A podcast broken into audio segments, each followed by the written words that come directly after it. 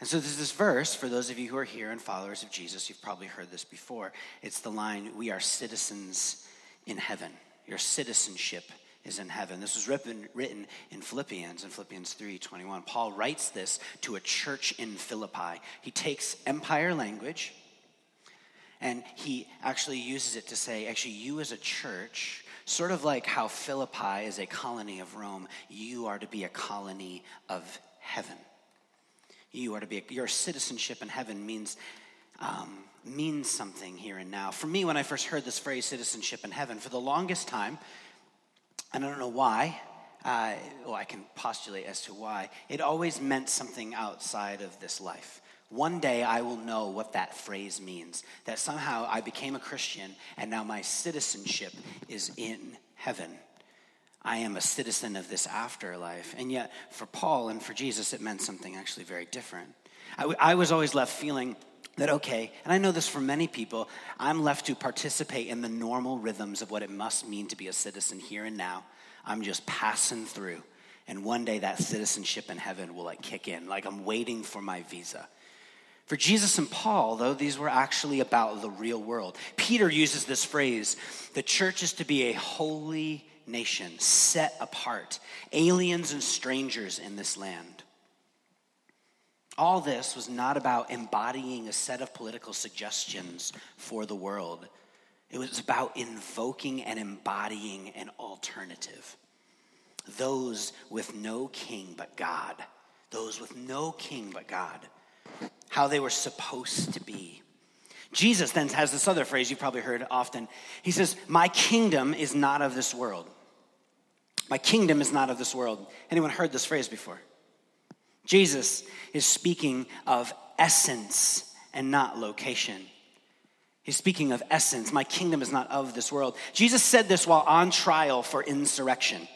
His kingdom had finally collided with the kingdom of Herod and Pilate, and they wanted answers. Ever since Jesus' birth, he had been at odds with the establishment. They wanted him dead ever since the rumors about uh, there being some other king of the Jews. So he's questioned. So let's read from the scripture. Are you the king of the Jews? Asked Pilate, a Roman leader. Jesus replies, is that your own idea? Or did others talk to you about me? Am I a Jew? Pilate replied. Your own people and chief priests handed you over to me. What is it that you have done? Pilate's trying to figure out why the religious establishment handed Jesus over. Jesus said, my kingdom is not of this world. If it were, my servants would fight to prevent my arrest by the Jewish leaders. But now my kingdom is from a different place. You are a king then, said Pilate. Jesus answered, you say that I'm a king. In fact, the reason I was born and came into the world is to testify to the truth. Everyone on the side of truth listens to me. It's one of those Yoda answers from Jesus. What is truth? Retorted Pilate.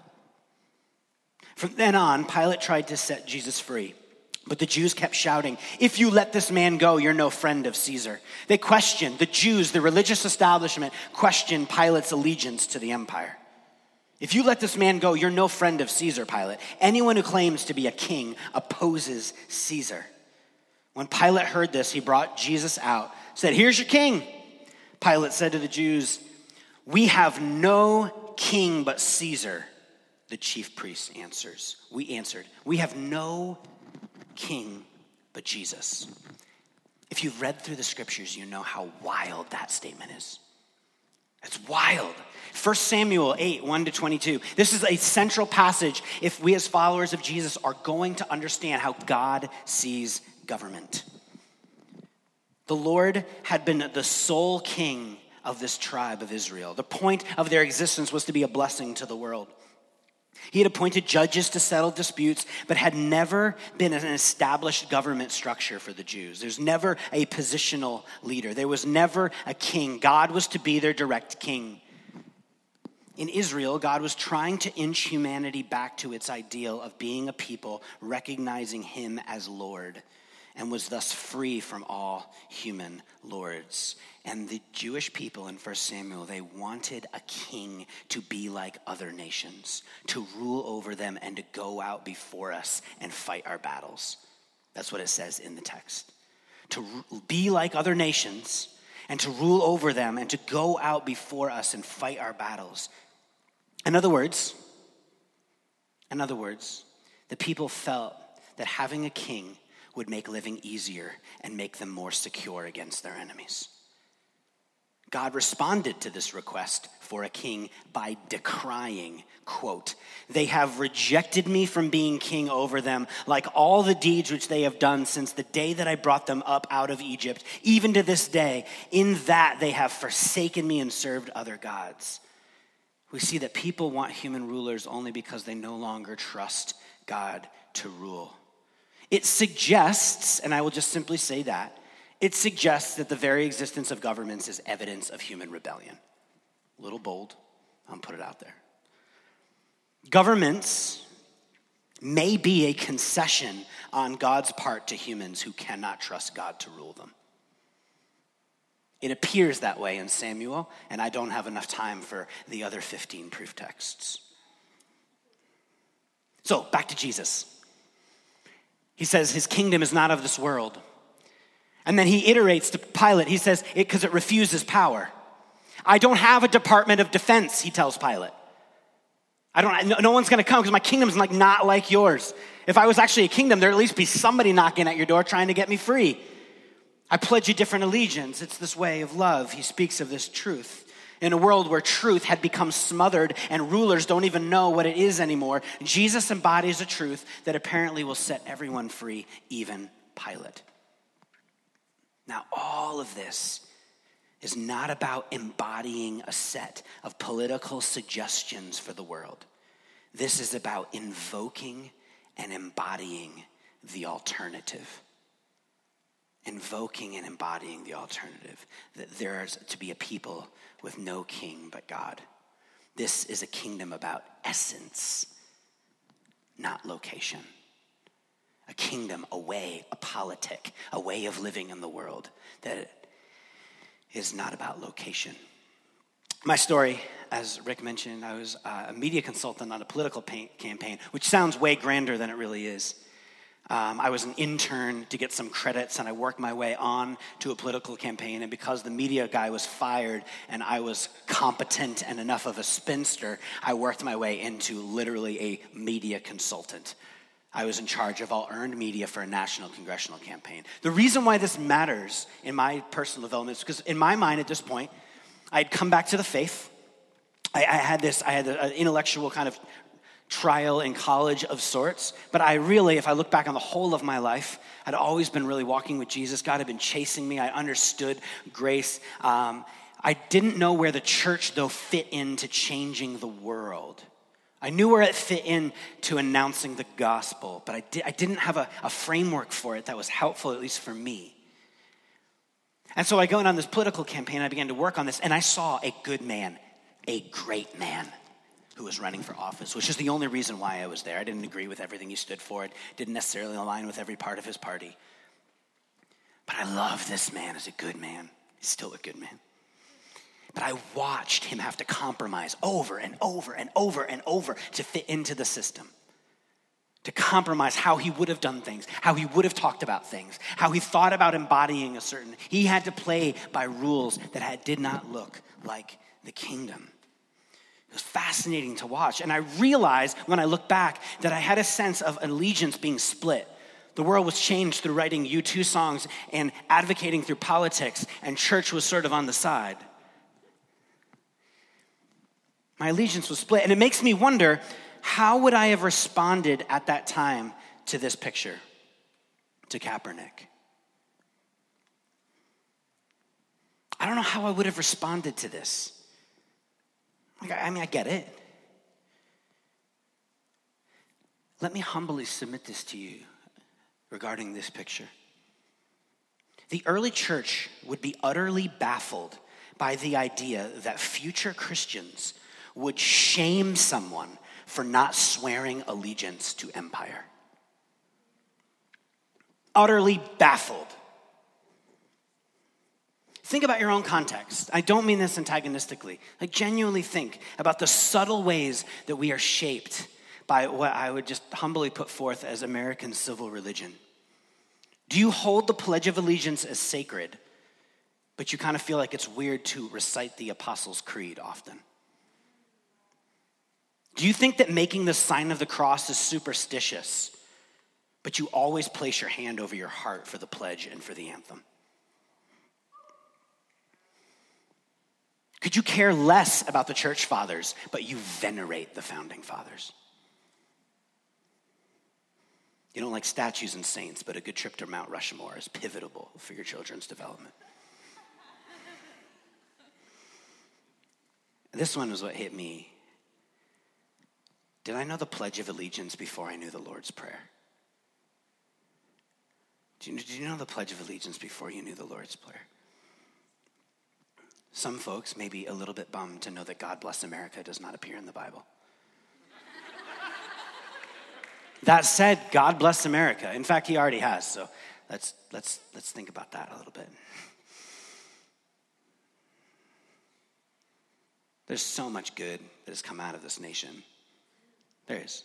It's an amazing experiment, fascinating. I love to be a part of it. In fact, it invites me to critique it. But outside of even that, as a follower of Jesus, I'm not just demanded to critique it. I am demanded to transcend it.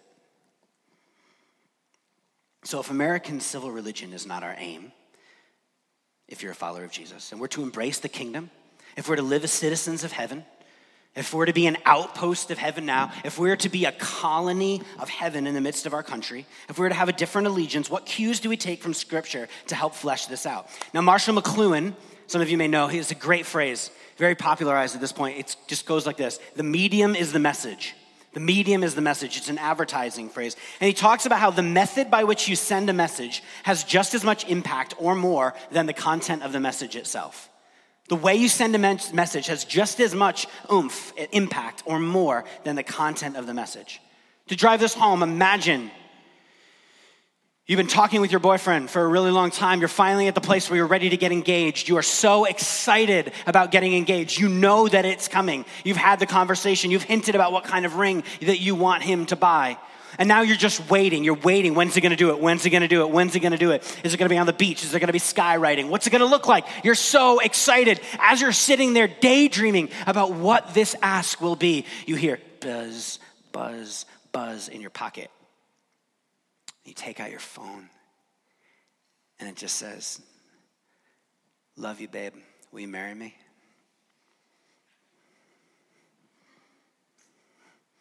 Communicate something. This is an afterthought. Doesn't change the context of the message, but it's a throwaway thought, simple information. This is the way you send casual thoughts, regardless of its content. It's communicating something crystal clearly about how they value you and love. Jesus doesn't send a text to us. Jesus comes as a baby born in straw and dirt. There's a, there's a, there's something we learn about politics, about the way we're to engage the world, the people we're to be when we look at how Jesus did things, not just what he said. How did he enter the world? Born in a manger, he becomes like us. He's a savior, a king who dies for us. That's the kind of king, the kind of president we serve. He flips the whole idea of power. So it's fascinatingly heretical when Christians want power. It's just interesting. He goes around washing feet. He goes to the most outcast and broken. He heals and stands for the most vulnerable. He forgives even on the cross as he's being murdered. He forgives his oppressors. He subverts the empire through embodying the kingdom. The kingdom, the dome where God is king, heaven on earth. He is showing us what it looks like, not just with his pronouncements, but with his everyday actions. He notices people. He blesses people. He goes out of his way to find the most lost. And then he tells his followers, he tells us to be like this and you'll be blessed. You'll be participating right now in the joy of heaven. You will literally be, in some mysterious way, walking in heaven here on earth. God's hope for us is that one by one, we would infect the nations with grace, that we would live the contagious love of God to woo the nations into the future. The scriptures are filled with folks coming together, forming close-knit communities, meeting each other's needs. No kings, no major welfare systems, no presidents necessary. His is a theology and practice for the people of God. It is not a set of suggestions for empire. Can empire learn from the way of Jesus? Absolutely. Can we see people use empire, government, our system to the degree that it may reflect some kingdom values? Sure. But where our allegiance is, where our aim is, and how we think to go about change in the end is always in some way compromised. Always, I humbly put forward to you, in some way compromised when it is done through empire, through government. So I think this is why Paul writes to Timothy, join with me in suffering like a good soldier for Christ Jesus. No one serving as a soldier gets involved in civilian affairs. Rather, they try to please their commanding officer. Right? No one, th- politics, I humbly submit to you, so often is civilian affairs. We get involved and tied up. There's so many great stories about this with the coin and rendered Caesar's unto Caesar's, with the other coin and the fish. Jesus is doing all these little interesting party tricks that are actually helping point to larger realities and critiquing the Jewish establishment, saying, you guys are getting caught up in the wrong thing. If you watch football, it's a play action pass where you're tackling the guy over here and there's somebody running up the field with the ball. We're missing it. We're tackling the wrong guy. We're on the wrong field. We're playing the wrong game. For all the big and small questions about how to work all this out, we must remember that we, the church, have one allegiance. We cannot serve two masters. We are to obey government, according to Romans thirteen, not because we have a duty to it, but because we have a duty to God.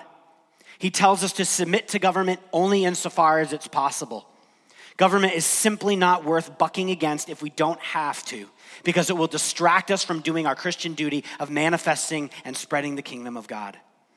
After all, the centuries of Christians were jailed and even killed for refusing to make sacrifices and for refusing to kill for flags and idols, insisting that there is always something worth dying for, people, but never anything worth killing for. As one famous Christian writer said, I will die for the people of Baghdad, I will not kill for them. I will die for the people of New York, but I will not kill for them. The greatest sin of political imagination is this, thinking there is no other way except the broken system that we have today. The greatest sin of political imagination in my mind is thinking there is no other way to expect, I'm sorry, no other way except the broken system that we have today. One by one, these disciples would infect the nations with grace, with grace, with grace. And so to every single person here who's thinking this is so naive, it's not. It is foolish though. And the scriptures say that it's foolish. It's foolishness. It is foolishness.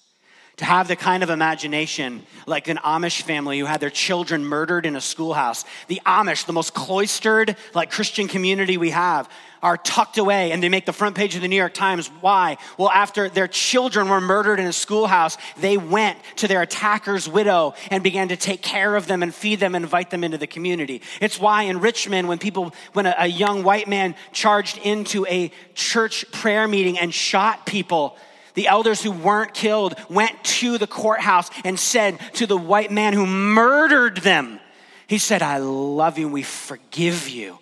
It speaks and it preaches. That's why there are many in this community and others who have asked, how do we really be pro-life? And they're having all sorts of fascinating questions about, well, we gotta make sure everyone's in the foster system and ready to adopt, right? Right? What if we started putting up our phone number and letters all around places where there were abortions that said, hey, we can't imagine what you're going through. It must be so hard. We love you so much, and there's a group of people who are willing to pay all your medical expenses and who are ready there. If you don't think you can hold on to this child, we're willing to adopt. Imagination, our political imagination. Because let me remind you, I could go down a list of this. Let me remind you where Caesar's empire is now. Where is Rome now? Gone.